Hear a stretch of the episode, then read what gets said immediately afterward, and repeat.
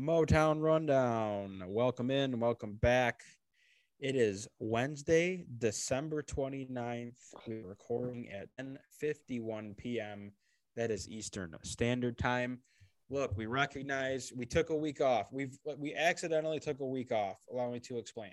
So all of last week, of course, leading up to Christmas, it's the holidays. People are busy. We're trying to find a time to record, and it was just one thing after another of two guys could go, then one guy couldn't, yada, yada, yada. Sure enough, we decided, you know what? We're taking a holiday break. We deserve it. It was forced upon us because we couldn't find time to record. So we're here. We're squeezing this one in before uh before New Year's Eve and New Year's Day and before we roll into 2022. So apologies for the delay and the lack of communication on the end of the social media manager, aka me. Um, but we are here. We are back with another Motown rundown. We have uh, plenty to talk about in the same right. We have almost nothing to talk about because the Tigers haven't done ACK and the NHL has been a mess. Um, we will get into all of that later. But first and foremost, let's talk to the boys. I know we want to touch on some some stuff today in the little uh, jibber jabber here segment that we do. Um, but first and foremost, how was everyone's Christmas? Who, what was your favorite gift, Rabs? We'll start off with you. Um, my favorite gift. What's it called? After we open presents, I sorry I cut you off, Rabs, like I always do on every episode, probably 15 okay. times a show. um, but I I was like, uh, it's I think it would be funny, like at the end of Christmas, you say, "This is my favorite gift, and this is my least favorite gift," and you just say it. Put everyone on blast in the room. Yeah.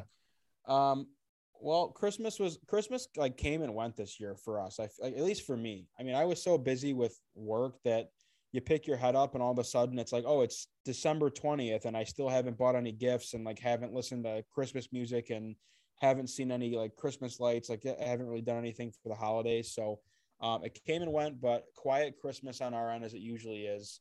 Um, half my family is uh, Jewish, which is okay. There's nothing wrong with that. Not that I meant to insinuate that I shouldn't have to defend myself in saying that because I'm not insinuating that nothing, there's something wrong with uh, not being. Well, uh, no, you're just you're just Christmas. You're just That's simply saying that it Christmas, is what it is. Yeah, uh, yeah, it is what it is. It's a small time over here. I would say the best gift I got for Christmas, I got I got AirPods Pro Pros, AirPods Pros, which is nice because I I I'm a big music guy and I threw I threw a pair of those AirPods in that someone uh someone one of my friends had one time and they have this noise canceling deal where you literally can't hear the person next to you talk. And I'm like, I need these for the gym. I need these for if I ever go on a plane or just walking around the street. So that was a good gift. I would also say that the surprise gift of the year, a gift of the century from my mom was a nice Shinola watch that she she could have just left it at the left it at the fact that like how expensive of a because she was like this is a $800 watch. And then she proceeded to go on and tell me like, oh, she had like some unreal backdoor discount that she got, which is the only reason why she bought it. But nonetheless, awesome gift that I was not expecting. The thing is, is you'll learn Trent as you get older is like once you, once you turn the corner of like 21, literally all the gifts you get are just like things to add to your professional life. Like all I got was clothes and I loved it. I got a, a tie, I got socks, I got Lululemon pants that I had to take back today. Incredible line outside the store, but um, dude, those were my gifts.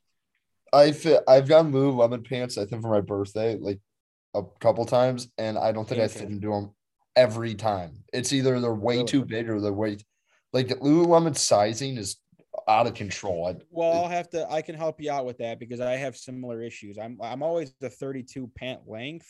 Like for anyone out there that wants to maybe send us some samples, I'm always a 32 pant length because I'm a measly five nine on a good day. The way the, the waist is different between the cuts and the companies and but it's all about the taper. We are in a we are in a time of taper, taper, taper. So my mom got me the classic fit pants. I went in and got the slim fit. Thank you very much. For those who think that I can't fit into a slim fit, I can, and I did, and I am, and I'm wearing the pants this weekend on my New Year's Eve excursion. But nonetheless, Collins, how was your Christmas? Favorite gift? Uh, what's it called? I got a lot of good gifts. Uh, my brother got me a cooler, like one of those like huge RTIC ones, like a nice yeah. one. Knockoff Yeti, but still nice. Do the, okay, they do the wow. same thing. They do the same thing. I know. What's That's it called? I I I do I become a sticker guy, but I don't feel like I have. You know what I'm talking have, about? You gotta have a wealth of stickers built up. Like you can't just have. Yeah, one, but you know? do I look like a sticker guy? I'm like a guy who just has a Dre cooler. Oh, Collins, you No, show you're up not a with sticker guy. Collins, you show up with a plain cooler, and it's all about what's on the inside. It's not about That the is true. presentation. Yeah, But I, I feel like I need one sticker. Well, yeah, get like a get an English D. That's a good sticker. Also, this isn't even Christmas. I found my Tigers hat today and I was very happy. I couldn't find it for like two months. Found it today in the, my laundry. So that was a positive. Um, I got a lot of great things, but probably, I mean, I got golf shoes, which I told you guys I needed, and I finally got them, and they're Huge. fire. So I was happy about that. I also, uh, shout out to James Pyatt, you know, the little Sparty uh, MSU Yeah. golf thing. I got a sweet white hat of that logo. No, whip it out tomorrow for the Peach Bowl. Dude, that logo kicks ass. And yeah, we, we do have to talk about the Peach Bowl. But real quick, I will say that my favorite gift that I Christmas was great. Christmas, it, I, I agree with Rabs. It kind of came and went. Yeah, My favorite gift was probably the Lions beating the Cardinals. And Okay, other than that, an actual gift that was under your tree. everyone else, everyone else Yes. had a had a very easy time answering the question. Trent, I knew I would get. I had to do that. It was in my due diligence. Um, We'll I. that.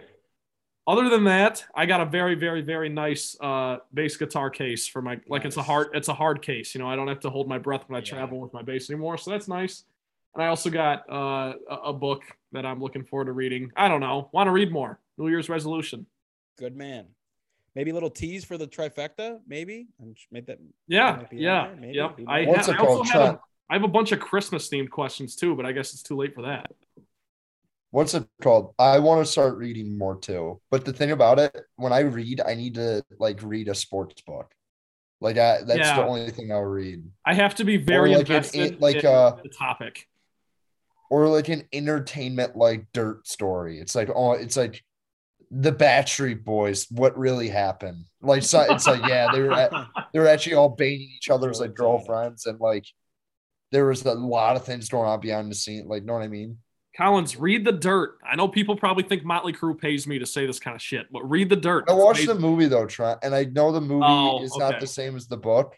Yeah, no, that's like, fair. I- that's a good point. Once I watch a movie, I have no energy to read the book. Fair, fair. That was kind of me when I got to the end of the Harry Potter series, but whatever. Fair. Do we want to talk Peach Bowl? Yeah, we can. Well, let's do something sad first. Let's make it something sad because Collins brought this up pre-show.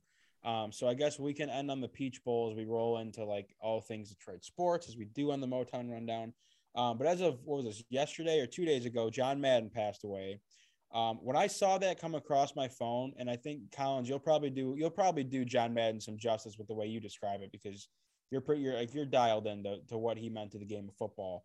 But when I saw that come across my phone, there was I- I was weirdly like it hit me in a very weird way as far as like wow like that's like talk about someone that has a ginormous impact on not only just sports but like the world. I mean i maybe th- like via the uh the medium of sports. Um but just like of all people and you know especially in the sports world like i don't know if there is a single person that has had an impact on the growth of their sport slash league like maybe so much as john madden. I say that because he coached um I'm, i don't know if he played i'm sure he might have played um but as a as a commentator and as a as a color guy and then the madden video games which we all grew up playing like that kind of stuff. So just a really like it just kind of takes your breath away of like damn you know I mean he was older right? He was like 85 or whatever but Yeah. still i mean just sucks like you know and and that's that's one of those guys and collins i'm sure you'll get into this but it's one of those guys that immediately when you see stuff like something like that come across your phone i went right to twitter and i was like i am so excited to see like all the things like all the john madden stories that i'm going to get to read and see about and like like awesome clips of him that i'm going to get to hear. And it, it, it all you know it my expectations were exceeded just as far as hearing about you know what a great guy he was and how much he did for the game of football and and whatnot. So I mean that's you know really really big sports news for guys like us. So What's it called? The thing I I just want to mention it. I don't like. I just don't think there like, and you saw it on Twitter. I think he's generationally the most liked human being of all time in like sports could be because you got like our generation and I think the generation kind of a little bit before us is you caught a little bit of him doing the like the broadcasting. Like we were really young. Yeah, I think his last game was the Super Bowl, the Cardinals and uh, Steelers, right? Yep, I remember No. watching it. It was not. Oh, Oof. He hung him up in 2006. Oh, okay. Well, never mind. So I think his last game might have been the same, like the first time. I don't know. I remember his last game. I could be completely wrong. I think it was like a Sunday night game, and it was Bears Packers, and we're like, is this Favre's last game with the Packers? But I guess they did that for like five years, so that could have been any year in that span. But um, I just no, but like for the generation before, it's like, oh, he was the guy who did all the NFC games and stuff like that, and then the generation before, it's like he did Aikman, he did like Elway, and then like my dad's generation remembers him as like a coach too for the Raiders. Like well, I wanted like- to I wanted to elaborate on that real quick. Collins is like he was objectively amazing as a coach. Like it, I think his win percentage was 75, which is just hard to wrap your head around. That means that his average like winning season was like 12 and 4 in the 16 game schedule. Like that's insane. Like think about that. He coached for like 12 years and had a 75% winning percent. Belichick is 66 for for context. Like that's insane. I just think it's crazy that we all universally just go, "Hey, you playing Madden?" And we just everyone as a society, it's like NFL, Madden, Yeah, NFL. Exactly. That's a great, great way to put that. Like it, it's just first like the Madden games aren't the same as they used to be. Whatever, I still like to play them because I I, I love playing football games and stuff like that. But I just I love the Madden video games. Are like my favorite video games as a kid. Madden 06, Madden 07. I think are probably the most hours other than Mario Baseball that I've ever played in it put into a video game console. Um and just the fact that you watch like the old clips when he does the boom, he's got the turducken, just like all the good things about the NFL is like John Madden. Like all the like stuff, like I don't know. I just I think he'd be the most like guy ever in sports. I can't like Kirk Herbstreit is kind of getting up there now where people are just like they love Herbie. Like you I talk to a Michigan fan, they're like, I love Yeah. Uh, You know what I mean? Maybe. I like I'm trying to think of another guy like Dickie V, but Dickie V has his detractors too. I would say I would say Jim Nantz is like universally like respected as like Yeah, one of the but but a guy like John Madden touched so many areas of the game. like, Yes. From a coach to, and again, I'm sure he played before that, but a coach to broadcasting to the video games to just being a like being around, like- like you said, Collins. It's it's NHL 2022. It's you know uh, NBA 2K22. It's MLB The Show 22. It's Madden NFL 22 or whatever. it's Like, crazy to think about it. Yeah, it's unbelievable. And what's it called? I I think I was listening to Lenny today when I was in the car, and I think he mentioned something about um that he could have bought stock really early in EA Sports because I'm pretty sure Madden was one of the first EA Sports games. Like it before they put his name on it, like it was like I I don't know. I don't whatever. I didn't listen too carefully, but I'm pretty sure he got paid 125 million dollars that EA Sports can use his name in perpetuity.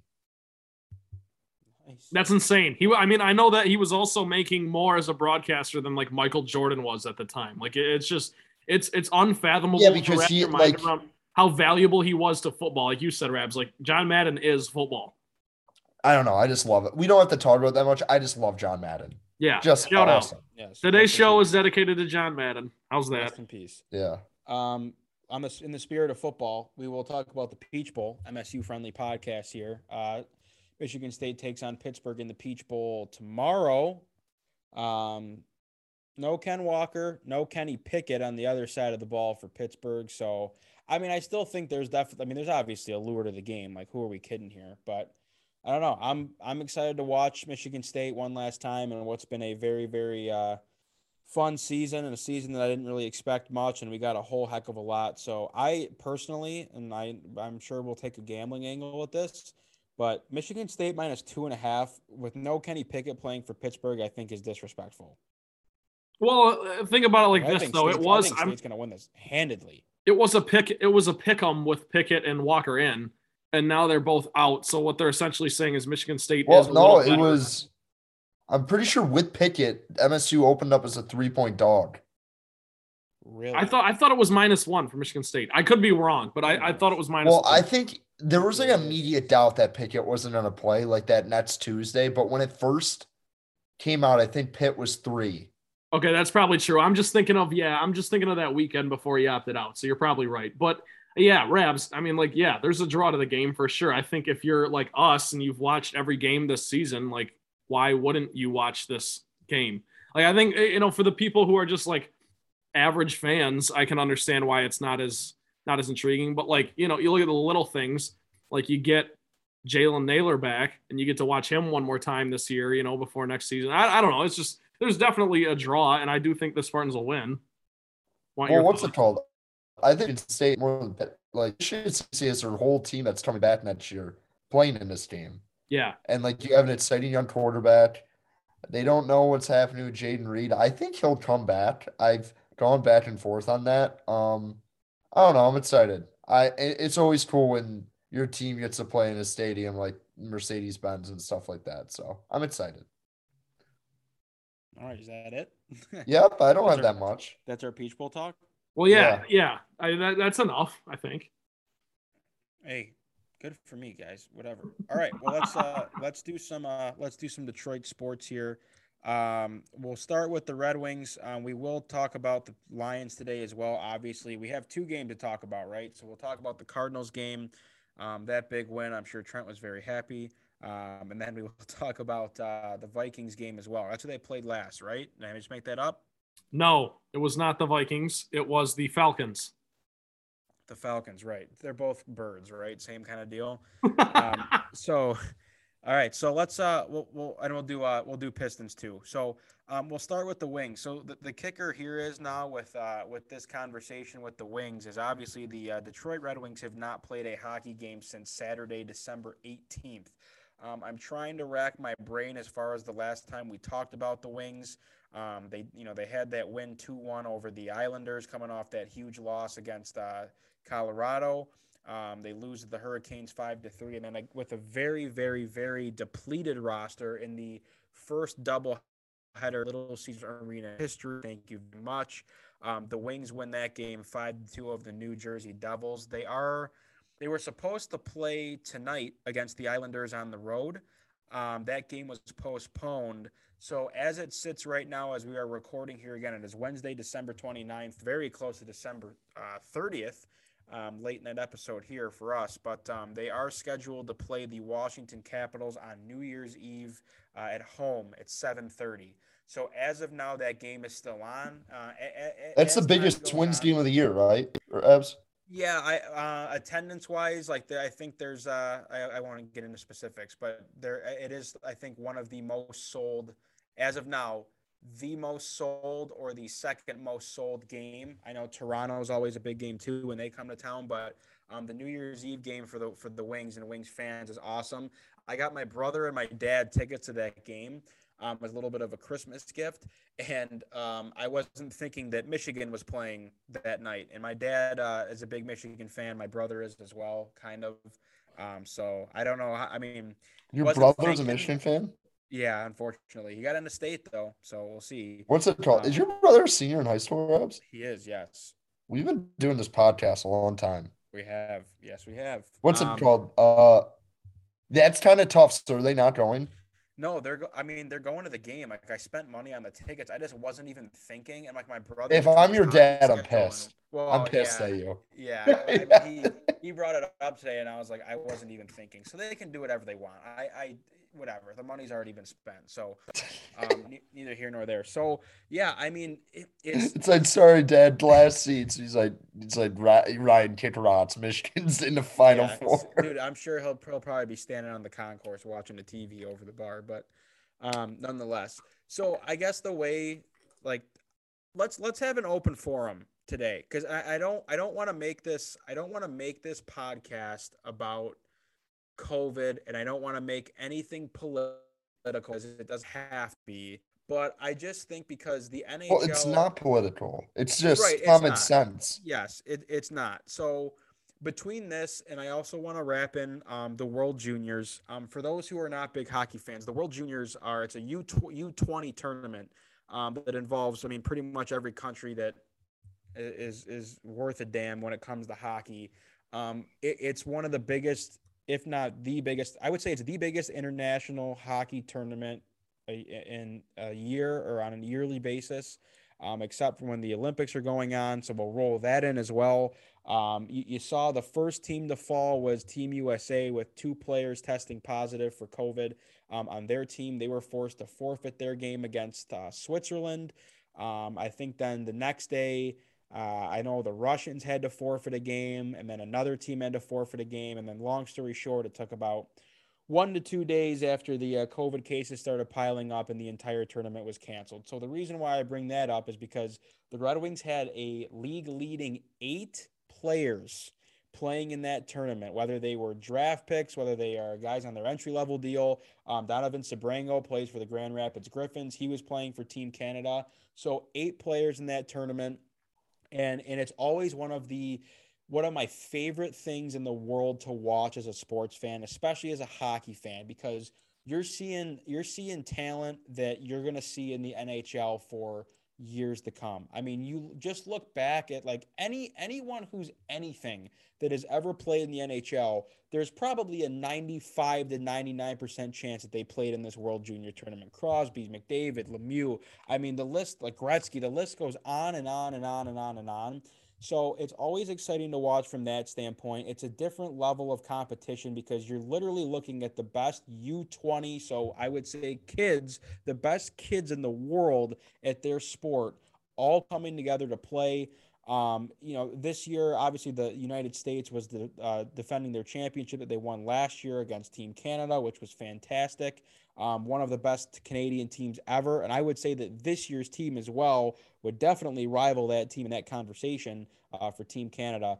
But um, I would say the number one guy, while we while we still keep this Wings related, Simon Edvinsson, who was taken sixth overall by the Red Wings. This I think sixth, right? I'm I'm going to start to lose my brain here, but sixth overall. I don't think it was fourth. I think it was sixth um, by the Wings in this previous year's draft. Six foot six defenseman.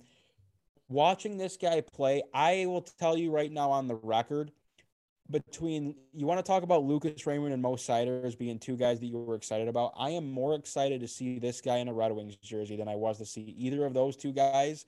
And that's saying a lot because I was super pumped to see Lucas oh, Raymond. Good looking guy. Edvinsson kid. Good looking guy. A, oh, also, a rocket. Yeah. Also, yes, Rabs. Sixth overall. Yes, I just looked.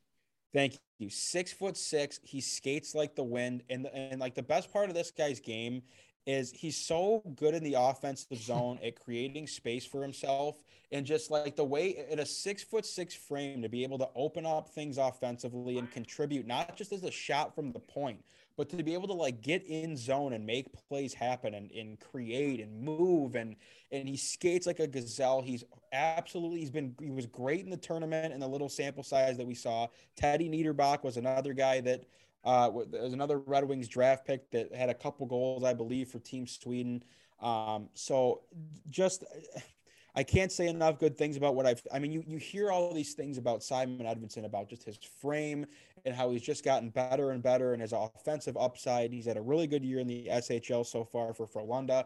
It seems like every Red Wings draft pick from Sweden plays on Frölunda, but whatever. So um, just to be able to see him play in a small sample size and just be like, wow. I mean, this is like you can just see how the skill will translate to the NHL. I am so excited for that. I, I would have to imagine that he's playing for the Red Wings next year.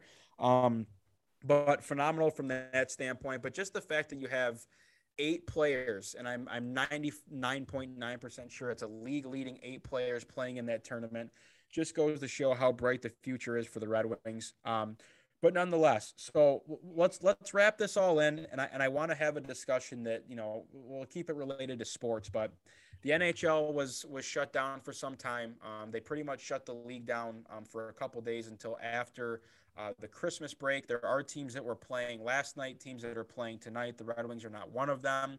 Um, but the NHL is really, I mean, the only league that has been legitimately put on pause uh, this year. I mean, the NBA has been able to keep rolling, uh, even though some games have been postponed and canceled. The NFL's had to move some games around, but they've been able to go. Obviously, baseball not in season.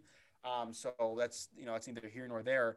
Um, so between the NHL schedule, between the World Juniors going from having two guys on one team, one guy on another team, and one guy on one more team testing positive for COVID, and somehow that relating to the entire tournament being shut down. And now, of course, the NHL has pulled their players out of the Olympics um, for 2022.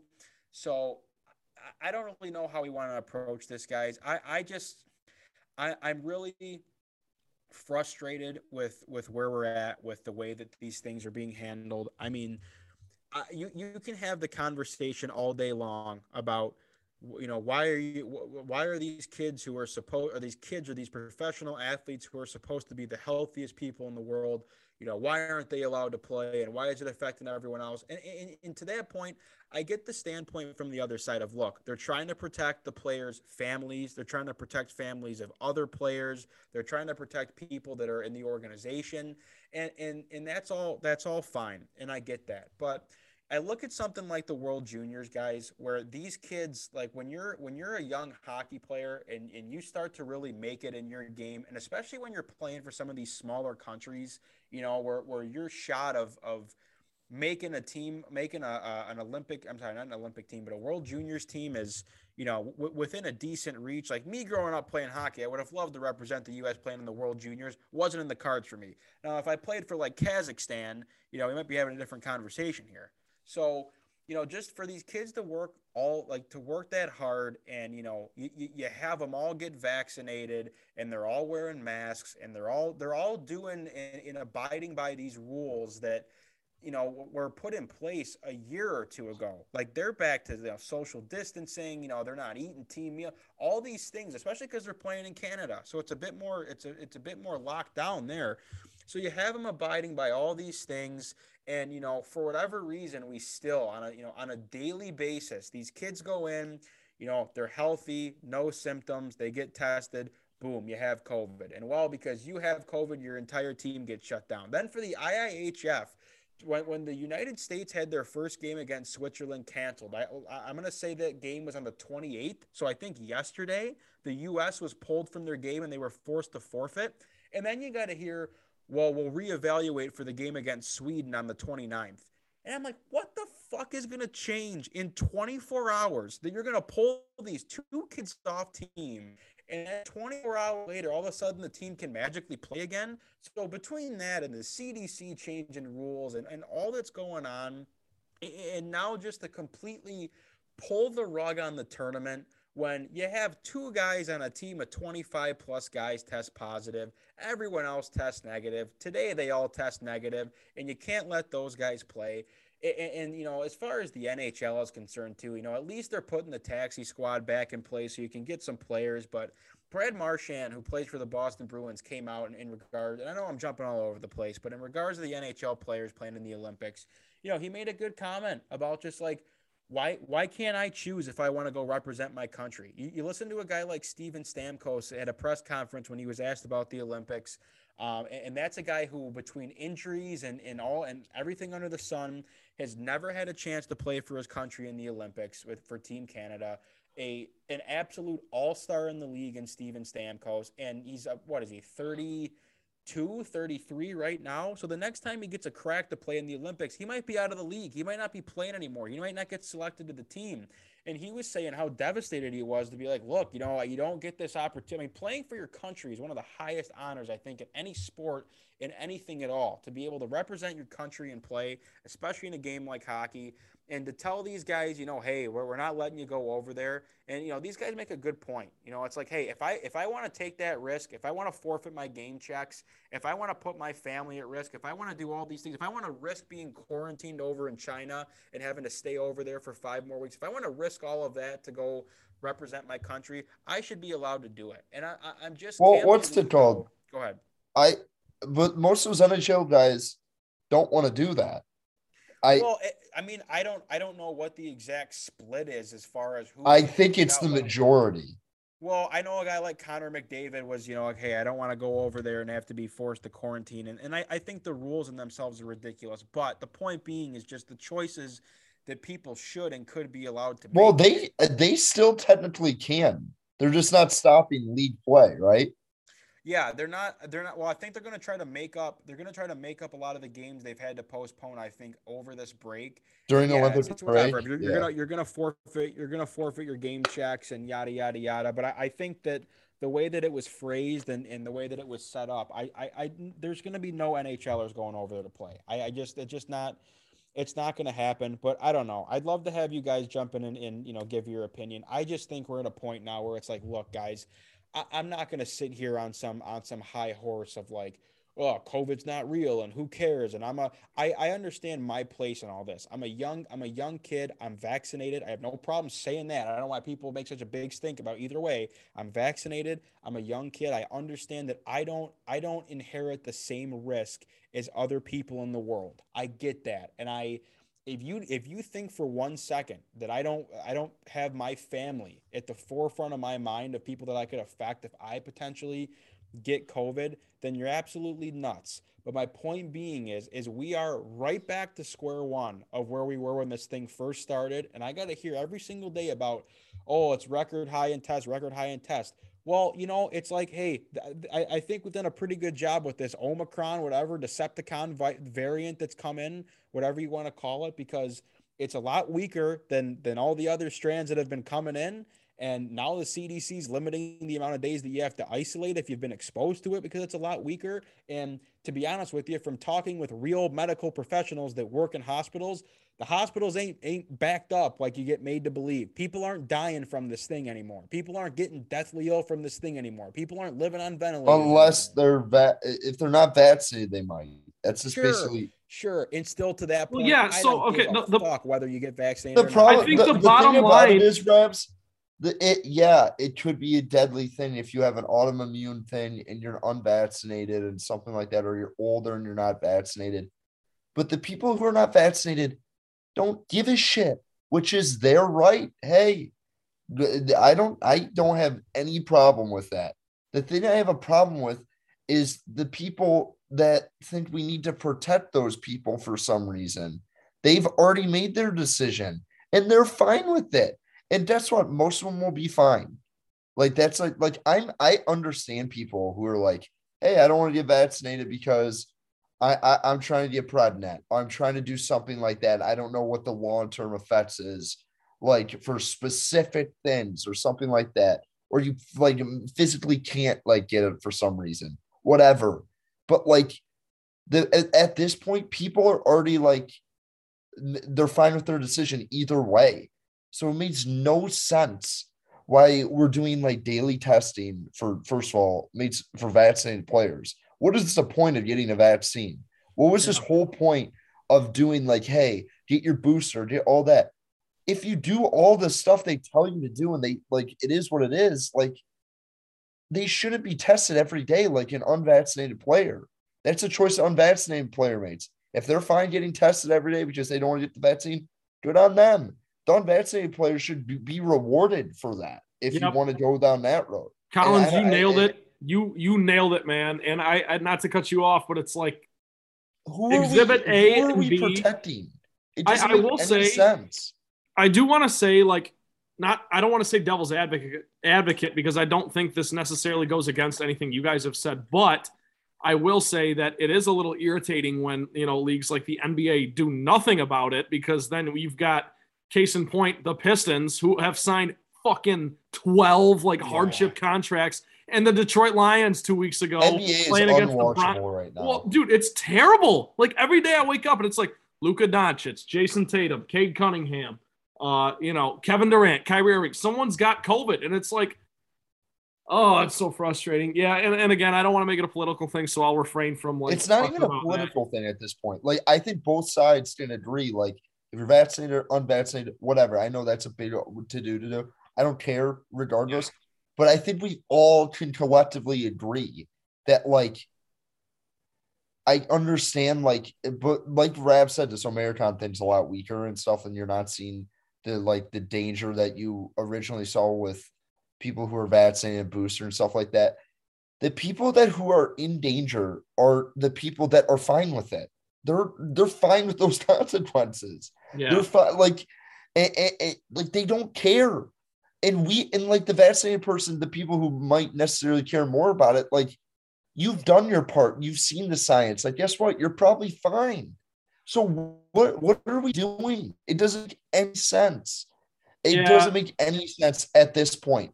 I could understand it when the vaccine was first being rolled out and stuff like that, and like some people don't have the opportunity to get it and stuff like that. Everyone's had months to get it. If they haven't gotten it, they're never going to get it, which is fine. I don't care. Just like, can we operate as a normal society at this point?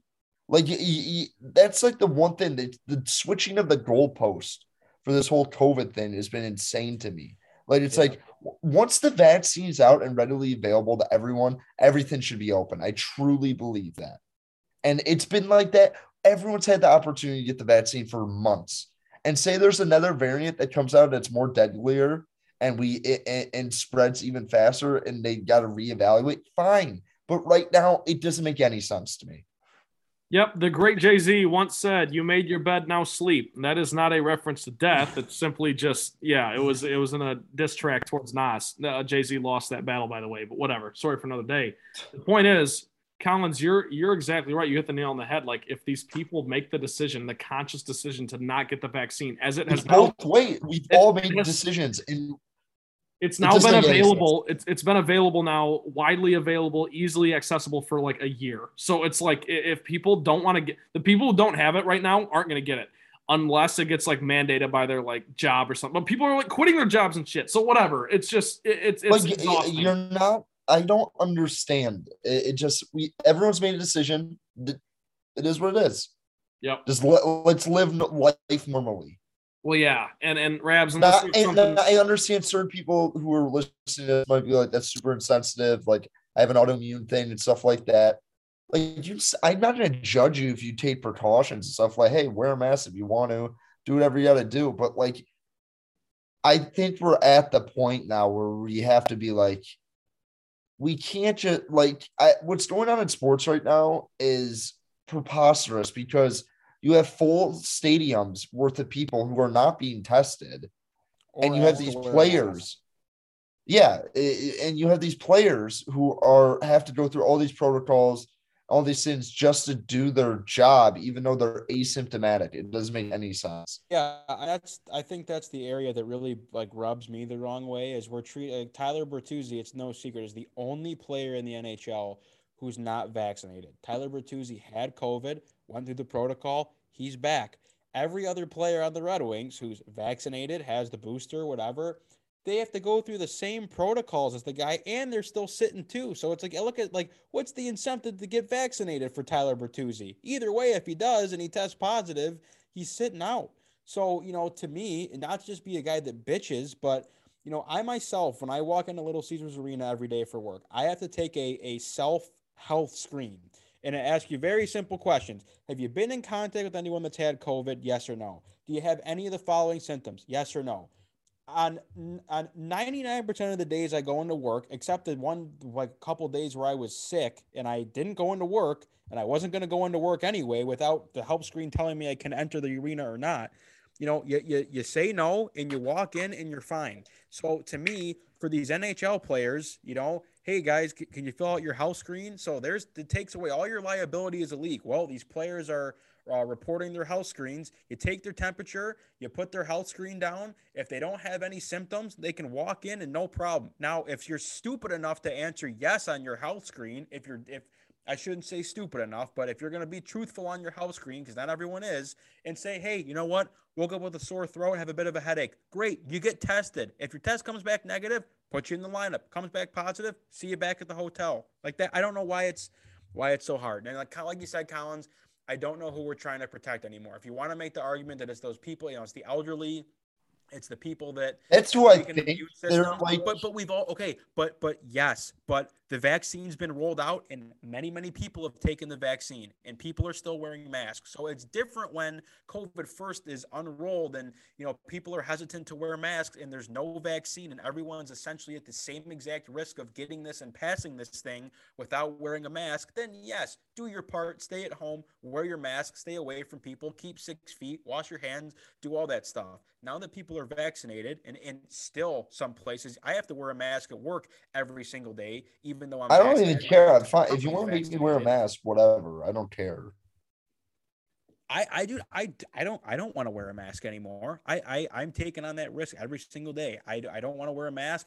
I'm it's kind of asinine that you have to wear a mask when everyone in the stadium doesn't have to. Exactly. I have to wear That's where it's different. I get the, that. The 16,000 yeah. people coming to the Wings game against Washington, and not a single one of them are wearing masks, and I have to wear mine just so what for the optics sake of it that I'm like that we're we're saving the world. So I don't know who makes these decisions. I think it's all just a bunch of fugazi, fugazi bullshit to look good like you're being socially responsible, which is what a lot of people and a lot of things are. It's all smoke and mirrors to make you look like something that you're not.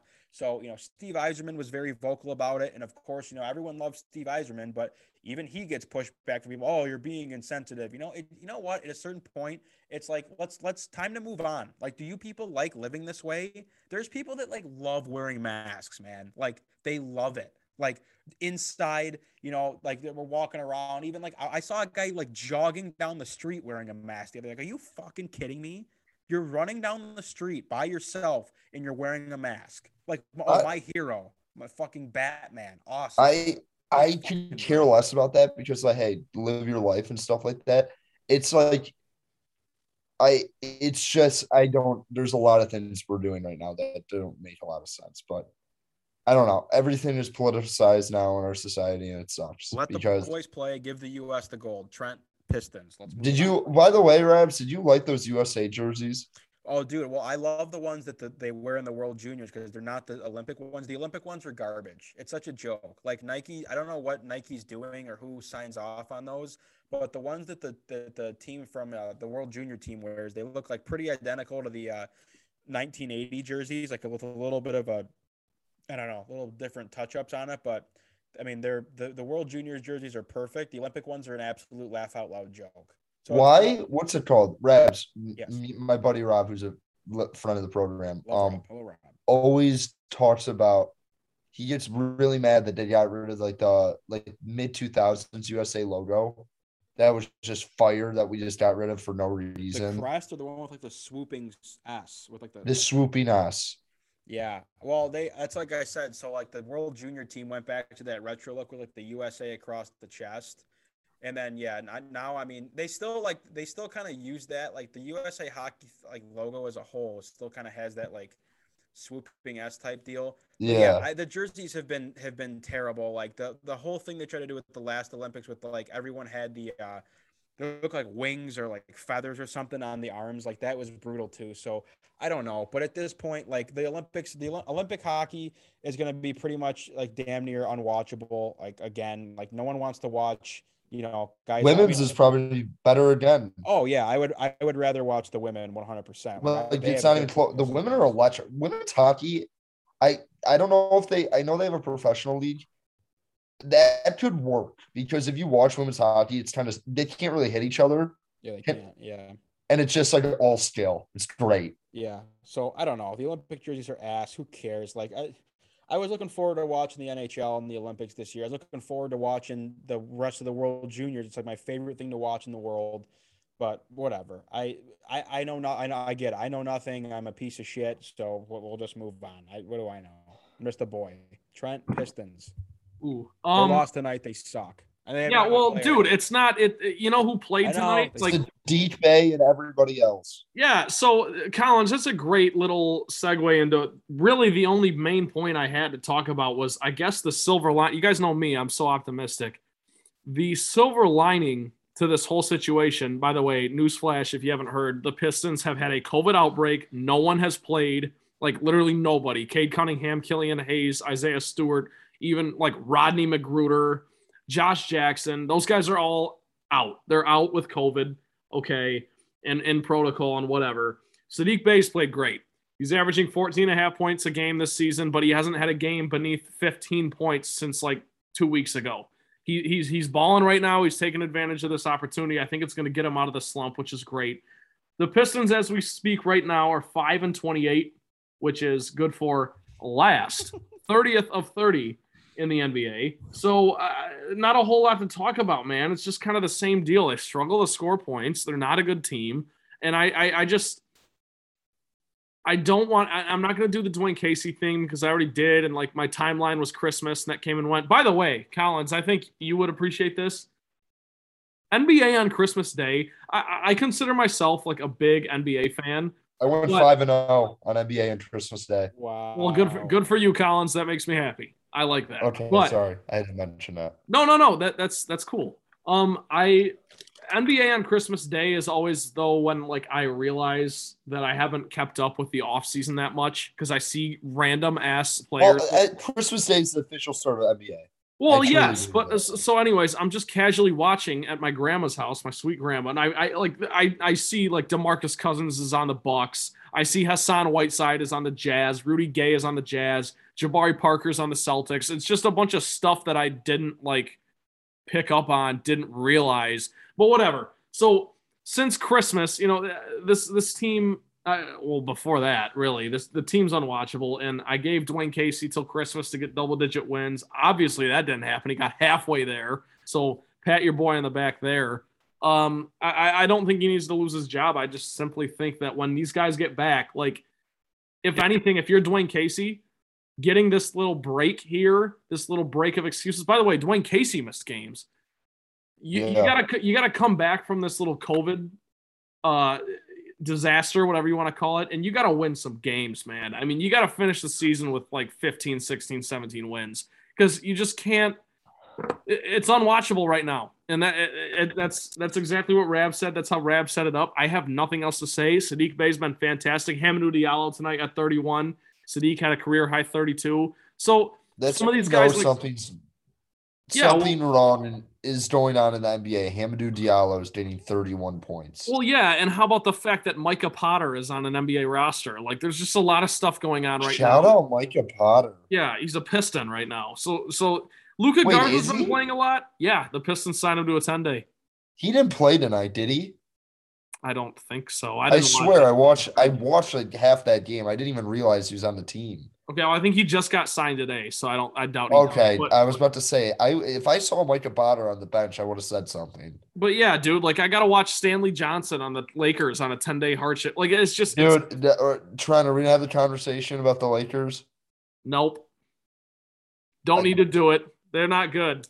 I will say that. So what are, what is if you now that we're I mean the Pistons are boring to talk yeah, about. Yeah, we're done. We're done. I that. like I like Mitch. This is kind of a free swim type of Motown rundown because we don't have a ton to talk about. It is other than the Lions a little bit at the end. Um, as a LeBron guy, like what do you want now? Do you want him to opt out, go back to Cleveland, or do you want him to like stay in LA and just like rot a little bit with with what Westbrook and I don't know. Davis has to be better, but like I don't know what he does. No, AD's been awful this year. He really has. He's shooting like 18% from 3. That's so bad. Like eh, that that's like that is like yeah.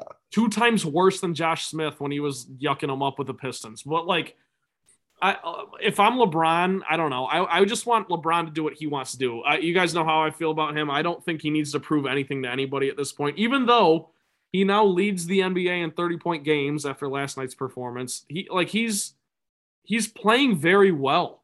Like if the Lakers had a better better uh, record right now, I think LeBron would be a front runner for MVP. I really do. Like he's averaging his highest career uh he's his highest scoring average through this part of the season since 2009, which is over a decade ago. So I, I think LeBron's fine. It's just a matter of like, yeah, obviously he didn't pick the right players. This, by the way, it's funny that we always talk about, oh, LeBron didn't pick the right teammates because he literally does. He's like the general manager of every team he's ever on. Whatever, neither here nor there.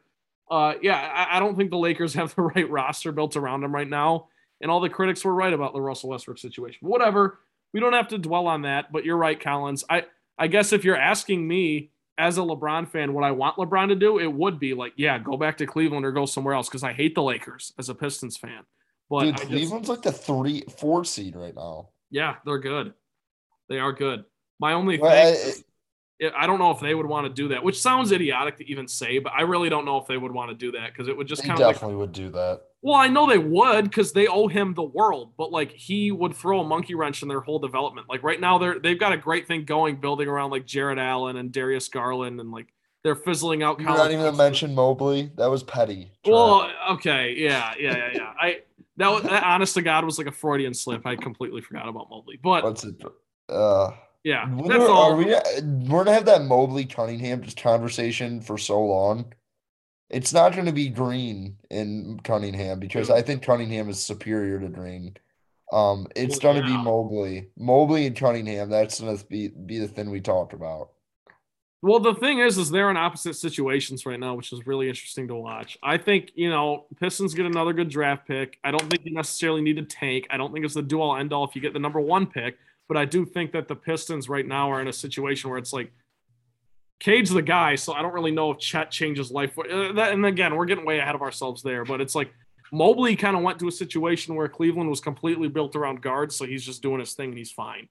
But I think Cade's the the, the rookie of the year because look what he's working with. But not, neither here nor there. Yeah, I guess. Okay, that's all I got for Pistons, Rabs. If you want to move on, No, no? I don't. I don't know. I. I. It's. I feel like all the national guys are like, "Oh God, Mobley should have been the first pick," and I don't feel like they've watched Cunningham. I don't know. I. I don't. We don't need to get into this today. I feel like this is a, a national. well, look, like to that point, though. like. Yeah, well, to that point, like the Cade Cunningham early, his first two games were terrible. I don't think he, I think he was, he scored like four points and nine points in his first two games, respectively, or something like that. And then, you know, like right before he got COVID here last week, it's just been 25 and eight consistently. Whatever. I cancel the season. Pistons suck. Uh, They've been hit with COVID, whatever. Cade's well, been great. Saddiq has been great. And that's about all I got.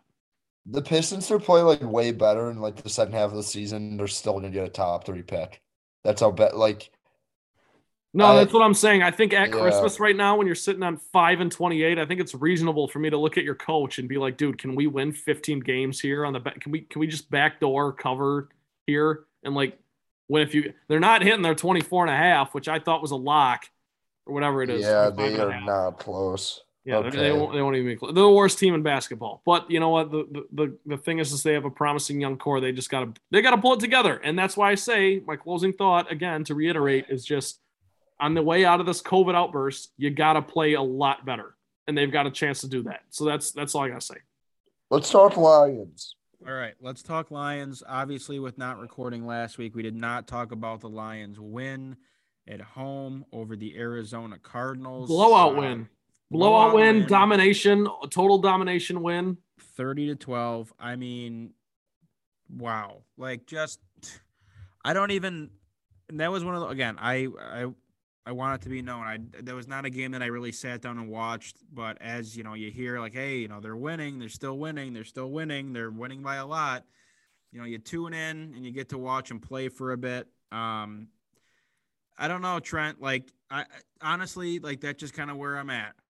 I don't. I good win against I- the Cardinals are a very very talented team. No matter how you you slice it, I think the coach is sweet. I think the the team is a it's a very good roster, a team that will make the playoffs this year. And obviously they haven't been very good as of late.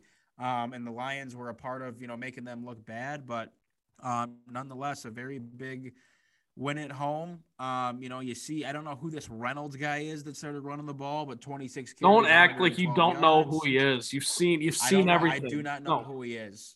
I do not know who he is. Okay. He's slower than molasses. He's one of the slowest running backs I've ever seen. That's just hard. not true. That's just He's not, true. fast. He's not fast. Okay, but you Uh, don't gotta say slower than molasses. He played great the last St. two weeks. Brown, eight catches, 90 yards, and a touchdown. Jared Goff, one of Jared Goff's best games of his life, it looks like. 21 for 26, 216 yards, and three touchdowns. So Guys, Goff Uh, is playing incredible. I wouldn't say incredible. maybe we should No, sign he him to a five-year extension for a 250 No, million. that's not what I'm saying. What I'm simply saying, and, and we'll we'll talk a lot more about this when we review the season as a whole, is like Jared Goff has shown you over the last month. I think over the last five games, or four or five games, whatever it is, since the Steelers game, he has like the fourth best passer rating in the NFL behind Stafford, Rodgers, Russell Wilson. So he's playing very well. And I think, uh, you know, a benefactor that has been Amon St. Brown, who has been fantastic. And uh, I texted you guys this during that Cardinals game. It was actually, it was during the Falcons game. Like, I've completely changed my opinion on him. I think he can be a number one or one and a half. Because if you think about, like, those old Lions teams, I say old, it was probably five, six years ago when we were in like high school, is Golden Tate, Marvin Jones. Okay, who was your number one? I guess technically it's Golden Tate, right? So that's kind of what St. Brown can be. He's kind of a slot guy, but he's fast. He can get outside, do his thing. But you still got to have your Marvin Jones. And I think that's what the Lions got to go out and try to get in this draft. But that's neither here nor there. Um, I, I, I was impressed with Goff in that Cardinals game. He was fantastic. He didn't turn the ball over. He didn't make mistakes. He didn't miss throws. Like he played great.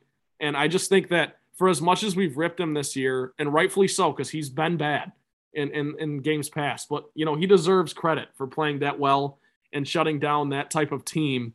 And I do think that, you know, above all though, Dan Campbell deserves the most credit for that win because he absolutely coached circles around Cliff Kingsbury.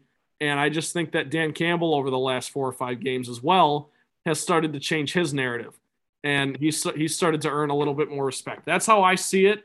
Um, I want to hold off on the on the uh, Falcons game until we you know go around and talk about this Cardinals game. But there were zero negatives from the Cardinals game. You got young players making plays.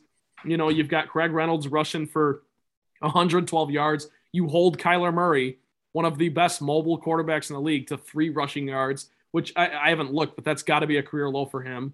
And and look, the Lions just to, to go into a game and to execute a game plan the way they did against the Cardinals, fantastic. And that's again why I say Dan Campbell gets his flowers. That's all I gotta say on the Cardinals game. Can we just talk? I I know we've already talked about it. Aaron Glenn has done like oh I I think that's like they have no talent on this defense. And what they're doing on the defensive side of the football is like they dominated the Cardinals. And I know the Cardinals had some injuries on that offensive line, and and Hopkins isn't there, and some other guys, but like still, like physically dominated a Cardinals team. That's a pretty good offensive team, and then Atlanta another good game against a solid offense. Like Glenn's been fantastic, making lemonade out of lemons, and I don't. what? I don't. I can't even laugh because I don't know what the saying is, but I just know that that wasn't the saying. Well, I, I mean, definitely the same. I think, but like to your point about them not having any players, I would say like maybe making lemonade out of like beef stew, like or making lemonade out of like a pumpkin. Like making the best well, dude, of bad I, can, can, I can I elaborate on that for a second though? Because I don't think that there's zero talent. I think that what they've done with the talent they have is more a testament to those coaches and college. Trent, you believe in Lions players? I know what you're about to say. You're like Jalen Reeves-Maybin is a linebacker of the future. No, I, you know what? That's that's one of the things on my offseason to-do list. We'll talk about that when we review the season. But I no, just real quick, Collins. Like to for what Aaron Glenn and Dan Campbell have been able to get out of like Charles Harris and Tracy Walker and Deshaun, not Da'Shawn Hand, Austin Bryant, like those guys, and Derrick Barnes, who looks better and better every game, and Jalen Reeves-Maybin. I, I can go on because like these guys absolutely play hard and ball out. And you're exactly right, Collins, that like the talent on the defense is like a D plus. Like it's not it's not failing talent, but it's it's damn near close and what they've been able to do. You know, they had that stretch there in November where they the, the Lions defense held teams to less than 20 points three games in a row. It, it's it's it's phenomenal, quite frankly. And you're exactly right that Aaron Glenn might even deserve more credit than Dan Campbell.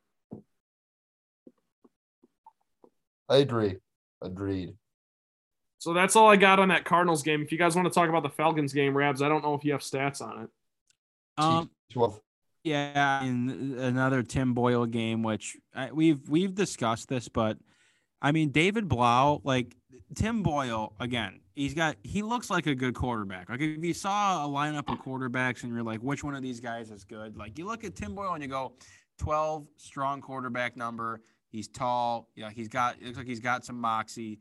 But the fact that this guy, like the only, he started like one season in college and it was at Connecticut before transferring to like Eastern Kentucky, or wherever he went.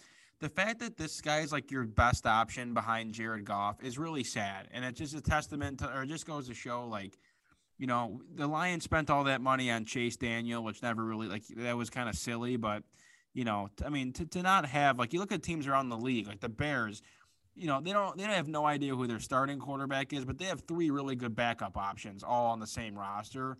So yeah. I mean, again, not to bash Tim Boyle, but well, no, I, I, stats, but it's another another good game for Amon-Ra St. Brown um, with like nine catches, ninety something yards, and a touchdown. Um, but they lose what twenty to sixteen was the final. Like yes. really, really late pick as the Lions were trying to drive, which kind of took the air out of you because you know the Falcons. Well, yeah, I mean that was that was the game. That was the game. Yeah. yeah, I mean I don't know. Go ahead, Trent. You obviously watched it. I I did not. So. Well, first of all, this isn't even like in defense of uh of of uh, Tim Boyle. It's more just on the David Blough thing because I've seen a lot of people like start Blough and yeah, and I get it. I I just I know he started on Thanksgiving in 2019.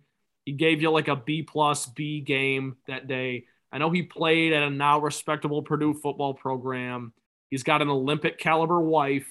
He just he he just he just like he clearly just must not be good at starting quarterback. Like he can't be a starting quarterback. I think he's a smart player who's probably good for your locker room, but like dude, at some point, like Dan Campbell, all these ex players on the staff, they watch this guy every single day in practice. And you're exactly right, Rabs, for the level of like or lack of talent that you get out of Tim Boyle and Jared Goff, for David Blough to not even get like uh by the way, I think he got one snap in the Eagles game and he fumbled. So he's yeah, just I mean, dude. He's just not good. So I don't, I don't want people to completely take things out of context, but to further push the narrative that I know I never really thought I would be pushing at this point, but I think if if if Goff plays in that Falcons game, the Lions win. I do think that. Like I just sure, yeah. Yeah, and, and and I don't think that's that's hyperbolic to say whatsoever. The defense played great, and then I just simply don't think that Goff throws that completely ill-advised, horrible interception to end the game and ice it for the Falcons. So other than that, like that Falcons game, I already kind of talked about Amon-Ra St. Brown and how fantastic he's been, but that game was like when you you're watching it happen and it's like, okay, yeah, I mean, nine catches for 91. Like he's just a consistent PPR type of guy, like yards after the, he's just solid. And other than that, the other, the only really other like big takeaways I took from it are, is that Jalen Reeves-Maybin is a free agent this. This summer, I think you got to bring him back definitely. And other than that, dude, I got nothing really from this game. I I, I love the way the team played, despite not having their starting quarterback. And I will reiterate: if Goff plays, the Lions win that game. You can't convince me otherwise. The Falcons aren't good credit to Dan Campbell again for getting this team fired up to play again. It, it's just like week after week after week, they play hard with the exception of like the Eagles game. That's about it. So that's all. Go Lions. What's it called, Trent? I my favorite thing about late season wins with the Lions. By the way, the Lions are no longer the first pick in the draft, which is fine. So, by the way, if uh, no, I, I mean I don't. Yeah. I I generally don't care because I think you get Hutchinson or what's called Thibodeaux one two. It's like whatever. Yeah, and like let another team make that decision, then you just take the no brainer. No, yeah, I, yeah, it is what it is. Um, I would be disappointed if they fell to three because I do think it would be nice to get one of those guys. Yeah, um, I don't even. Yeah, go ahead, go ahead. I don't want to derail. Even though I don't, I whatever. I don't, I don't even care. I really don't. I do not care where the Lions pick, and I can expand. That's where I was about to say. I Trent, I I love I think it's true. You are a truly sick and person. Like you are a sickening human being. The fact that like after that Lions win against the Cardinals, which I enjoyed, I was like, hey, good for the Lions. You're like all the way back in every week. You're so happy. It's like they won. Like it's. I don't know how you do it, and I respect it so much. And I, I'm I, like, it is sickening that I get a text from you after that game, Trent, and you're just like, I don't, I, I don't give a fuck about the draft pick. I love this team. I literally don't. I love that. No, can I, I explain? It. Can I explain why? And I know it, the the explanation. Your season ticket holder, it's a little bit different. Too. No, no, it's not that. I mean, I'm not. Gonna no, it is. It. is because you actually pay your money to go to the games. You'd yeah, like but it's not about. It's not about like tooting my horn as a fan. What it simply is is like, I, just from a fundamental standpoint, man. Like this is the NFL where there's seven rounds in the draft. Like it's not like the it's just simply there are too many examples of like great NFL players that have come from rounds 3 through 6 than there are in any other league because in the NBA like you don't find second round stars ever. Like it happens of course cuz the league's been around for 75 years, but it's it's not like in the NFL and I have to shout out my brother Brock for this because he's the one that continues to put this idea in my head that I agree with is in the NFL you don't look your 11 players on the field in the eye and basically tell them like we're playing for a draft pick. Like you, you just don't do that. In the NBA, you can get away with it with 82 games, or in baseball, you can get away with it with 162,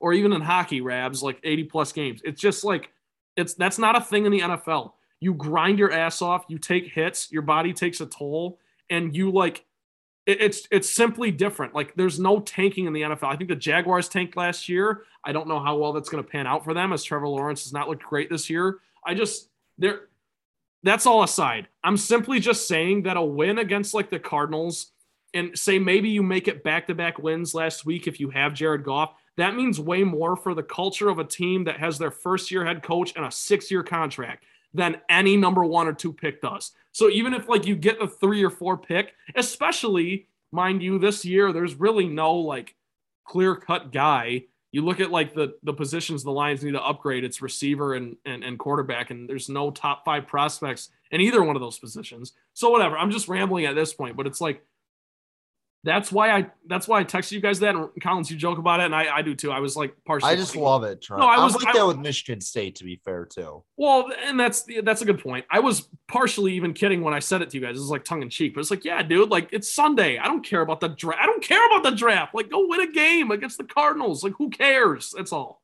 Whatever. Not to mention the fact that you have a tie, and that's kind of what's screwing you over at this point because all the two win teams are ahead of you because you have a tie. Fair. All right. I know we're kind of uh kind of off here with the picks. Obviously, we didn't even make picks for last week's game, so I don't know. We'll figure it out, but we're gonna keep doing the picks anyway. Um, Lions at Seahawks, 4:25 p.m. kick on Sunday second. Um, right now, the line, the Seahawks are a six and a half point favorite. The total is at 42 and a half. Um, I guess I'll go first because I have the least amount of words to say about the Lions these days. I'm going to take the under just because I think like the Lions D has been playing really well. Um, for whatever reason, Seattle has like not looked good. Um, but with that being said, like I see this, you know, I don't, I don't know. I for whatever reason, this just screams under to me, just like low scoring, kind of sloppy. With that being said, it six and a half. I'm going to take the football number at seven, and I'm going to take the Seahawks just for from the standpoint of I think the Seahawks can win this game by a touchdown. I know the Seahawks. I'm pretty sure are mathematically like eliminated from playoff contention, but they are. You yeah. Still have Russell. You still have Russell Wilson. Like I, would like to think that these guys want to show something. Um, you know, DK Metcalf had two catches for like 40 yards and his first touchdown since Halloween on Sunday. So I don't know. There's just a part of me that thinks that like Russell Wilson's got that pride factor, playing at home, tough place to play.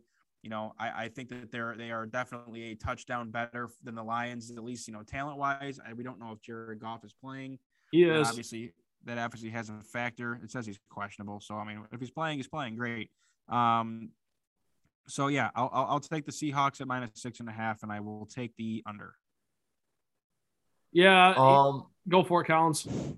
Oh, I of course Ryan Collins is touching off everyone in the oh, podcast. Oh no, dude, you're you're, you're, good. Go for but, it. um, um, give me. I actually like the line, dude. Seattle's so dysfunctional. Like, I it, the the whole storyline with them is if Russell comes back and stuff. But like, if you look at their situation, it kind of just seems like he's gonna stay put for another year, and they're kind of just not gonna be that good. So I actually like the Lions in here. So uh, give me the Lions in the over. Actually, I've taken the under like every week. Give me the over this week. I got a good feeling.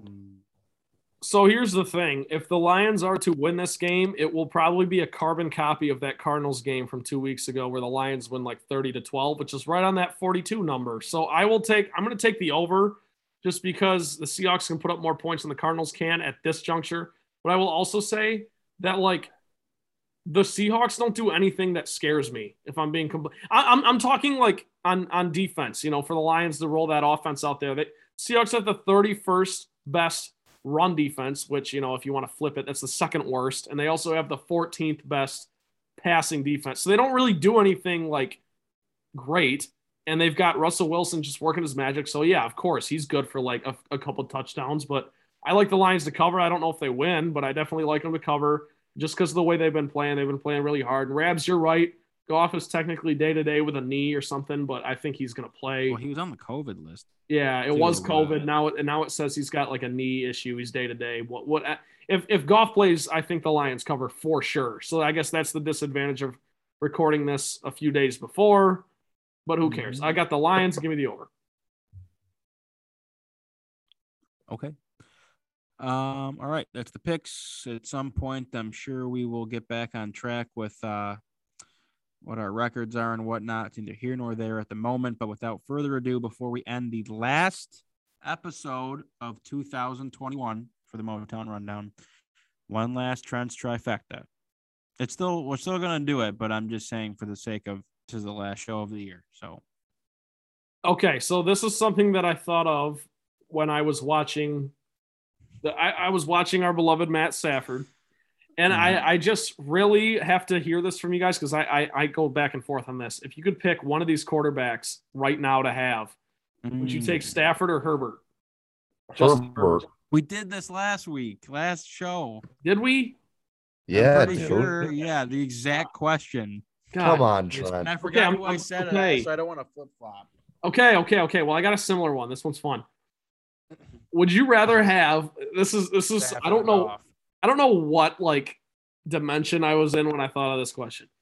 Would you rather have one more year with Jared Goff or like another year with Adrian Peterson? Like bring him back and just let him like completely What? ruin the rest of the like no like you, you talk Adrian about Peterson. yeah, but you would just Peterson. ruin the running back room. I guess is what I'm saying. Like it, it just whatever. Dude, like I forgot about that. That was so funny that we just did not give the ball to D'Andre Swift for like the majority of the year last year because it's like it actually wasn't funny. it was pretty funny now that you look back at it. But honestly, I mean, Goff hasn't been awful the last like three or four weeks, but I just I I've it has the feeling of like one of those Lions teams that like went seven and nine, and you're like, you know what, they're gonna turn around next year, and then they start the season 0 and 3. Except it's gonna be like an individual version of that, where it's gonna be like the first five weeks of the year, it's like Goff is unplayable. So I just I, I preemptively don't want them to do that. To be honest, Trent, I do think they're gonna stay with Goff for another year. Oh, I think so too. I think so too. Um, I, just- don't think they draft a quarterback. I really No. don't. I hope they do, but I don't think they do. Well, the thing is, is if they do, it's going to be in like the third or fourth round. So yeah, you're right. But um, Yeah. I guess okay. I'll, I'll I'll move on with that one. Uh, question two: If you get a free season tickets to one Detroit team, who would it be? Free season tickets. Yeah, just like season tickets. So I guess this is a little different because obviously the game totals are completely different. But like, if you could have season tickets for free, so you're not you're not paying your hard-earned money to one of the four Detroit teams, who would it be? I ties. I think Comerica is unmatched. I I think second would probably be for me the Lions. I and I I like the Pistons just as much as the Lions, but like the wins have always been like I just don't have the emotional attachment I do to the other teams because I don't know. I just have more experience at the other places. Going to going to Lions teams though are so fun. They really like, and if you in just football in general, tailgating, I love that. But going to Comerica is unmatched. I think in any sense of the like, I don't know. Yep, that was that was my answer, Collins. If it's free, I'm going Tigers all day, just because like being in the I would get so fat though. I would eat so many frozen lemonades. Yeah, and you'd probably eat like a ton of like hot dogs. You'd be like World of Isaac. You'd be the sausage king. Yeah, seriously. But Rabs, what would your pick be? This is this was kind of a Rabs question. Like I, I was just I I because I feel like you're the most conflicted out of the I think he's taking Wings. I do love the um, tailgate scene for Lions games. I do love being at the ballpark more than most things in life.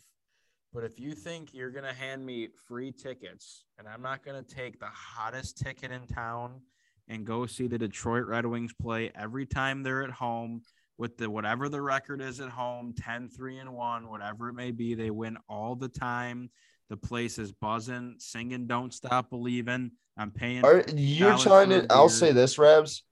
As good of an atmosphere as LCA has been this year for Wings games, the Lions like Lions winning like that game against the Cardinals is probably like ten times better than any atmosphere there. That's just how crazy Ford is, i suppose. and the psychopaths that like the Lions. I suppose, but it's also unfair because you can fit three to four times the amount of people you can at the LCA. That is fair. Hockey that fans, fair. look, hey, I'm a hockey fan. The Wings diehards, man. Like, you know, I know it's a football city. Most cities are, but you know, like I say, guys, when the team's good and and people want to watch the Wings, you know, you get that. The obviously LCA hasn't really been broken in yet with like the whole hockey town thing, but it's there. It lives within us and inside many people. So when that play, when that, uh, when the Wings are playing well and they're in a good game and it's you know things get chippy and whatnot, it's it's a great place to be. I would uh, I would much prefer to to have season tickets to see the Wings. So great answer. That's a great answer, and I think yeah, I, my, my answer might be a little shocking, but yeah, it's Tigers. So um, I'll go next. This question I wasn't planning on asking it, but we teased it earlier, so we got to roll with it. Do you have a New Year's resolution? Never. I never have one. I don't really either, and if I do, I definitely don't stick to it. I guess like there's always the generic, oh, I'd like to read more, I'd like to lose weight, or I'd like to go to the gym, or I'd like to, you know, do all this and that and the other. I guess for mine it would be get A's and graduate. That's mine. I will say this: I'm I'm more uh, as a Catholic. I'm more of like a guy who makes hollow promises on Lent than New Year's resolutions. Okay, that's fair. That's fair because Lent, you get people give up some juicy stuff for Lent. Well, every year I'm like, I'm just trying to stop swearing more, and people who know me are like, I I can't, I can't stop without swearing. I it's like a problem. My dad like gets really mad about it, even though my dad swears more than like anyone I know. He's like, hey, language. I sent you to Catholic. He's always like, I sent you to Catholic school for this. I'm like, okay, dad, relax. But um, yeah, I wish I could stop swearing. I just at this point, it's just part of my vocabulary. I don't think swearing's a bad thing. It's how you express yourself. It's yeah, but like it, it comes across in a weird way for some people. I wish I didn't like just drop f bombs every other word, but that's just who I am. Hmm. Um, my New Year's resolutions. Hmm. Got to get back in the gym hard, like hard hot boy summer. We know this. It's been coming. I talked about it before. It's happening. Um, you know what? Let me. I'll. I'll say this. I I always try to make resolutions. Um, you know, I was I've always been like a guy like I don't need to write them down. You probably should write them down because if you ask me on December 31st of 2022 what my resolutions were, I won't be able to tell you. Um, but there's a certain element to life of living living life and being engaged, right? Like every day that you wake up, you make the most out of every day you're engaged with life you know you're being you're being positive you're a positive influence on other people you you you know you, you spread positive energy so you know for me i i like to always use january 1st as like a mental reset button of let's get the routines back on track. Let's get the eating dialed in. You know my brain like i i, I got a really weird ocd brain of like starting the year over or like i love when months will start on like the first day of the month will be on a monday. Like those are the kind of things that get me fired up. So yeah i don't know. I got some i got some things that i'd like to do. Um, i'm still looking to buy myself a house and move out of here which would be awesome you know we get back to get back to fighting weight you know like we were back in 16 if we, if we can that happen how are you um, what else? I, I like to read, so I'll get back on the books. I bought a journal. I'm going to start journaling every day. Um, That's a great thing to do. That is a great thing to do. Yeah, man. But hey, it's just about it's just about living. L I V I N. So starting January 1st, I'm back in the saddle. No more silly bullshit. I'm an adult. I turned 24 on January 9th, which is scary to say as it is. Um, but it's going 2022 is going to be a year for me of um, always being positive, smile on my face, making people feel good, uh, and you know, being a being a man, taking care of business and whatnot. So TCB. All right, that's all I got. That's all I got. Hey, happy New Year to all of our listeners. What are your resolutions? Mine, I no, I, I don't have any. I don't have any. I, I, I no, I said mine would be to like get A's and graduate. I'd like to uh, graduate right. on time. You know, I, I've got. A, I'm I've got a heavy spring semester. If I don't pass, I'm gonna have to leak into the summer. I don't want to do that. So, mm-hmm. you know, that's that's mine, I guess. Other than that, whatever. I'd love to read more. Probably won't happen. But hey, happy New Year's Eve, New Year's Eve. Happy New Year to all of our listeners. How's that? And yes. happy holidays, whatever the hell you celebrate. It's all good. Yes, happy holidays. Um, happy New Year to everyone. Thanks to everyone who has tuned in to the Motown Rundown in the year 2021.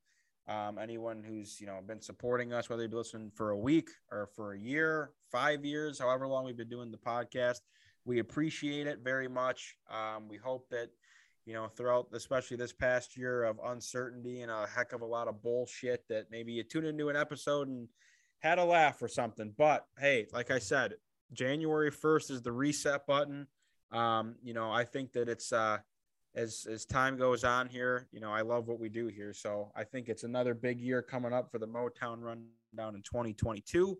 But that is going to be it for 2021 here on the Motown Rundown, and that is it for today's episode.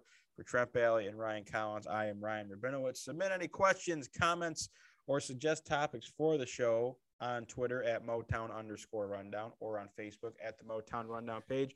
That could be one of your New Year's resolutions is to engage with the show because people are are lacking a bit on us on social media. Hit us up. Um, you can listen to all of our episodes on Spotify and Apple Podcasts. Hit the subscribe button, follow us, rate us five stars, say something nice, whatever you got to do. New episodes almost every single week, unless we decide to take holiday breaks and don't tell anyone other than that, again, thank you guys all for listening this past year. Wishing you a safe and very, very happy new year. We will see you in 2022.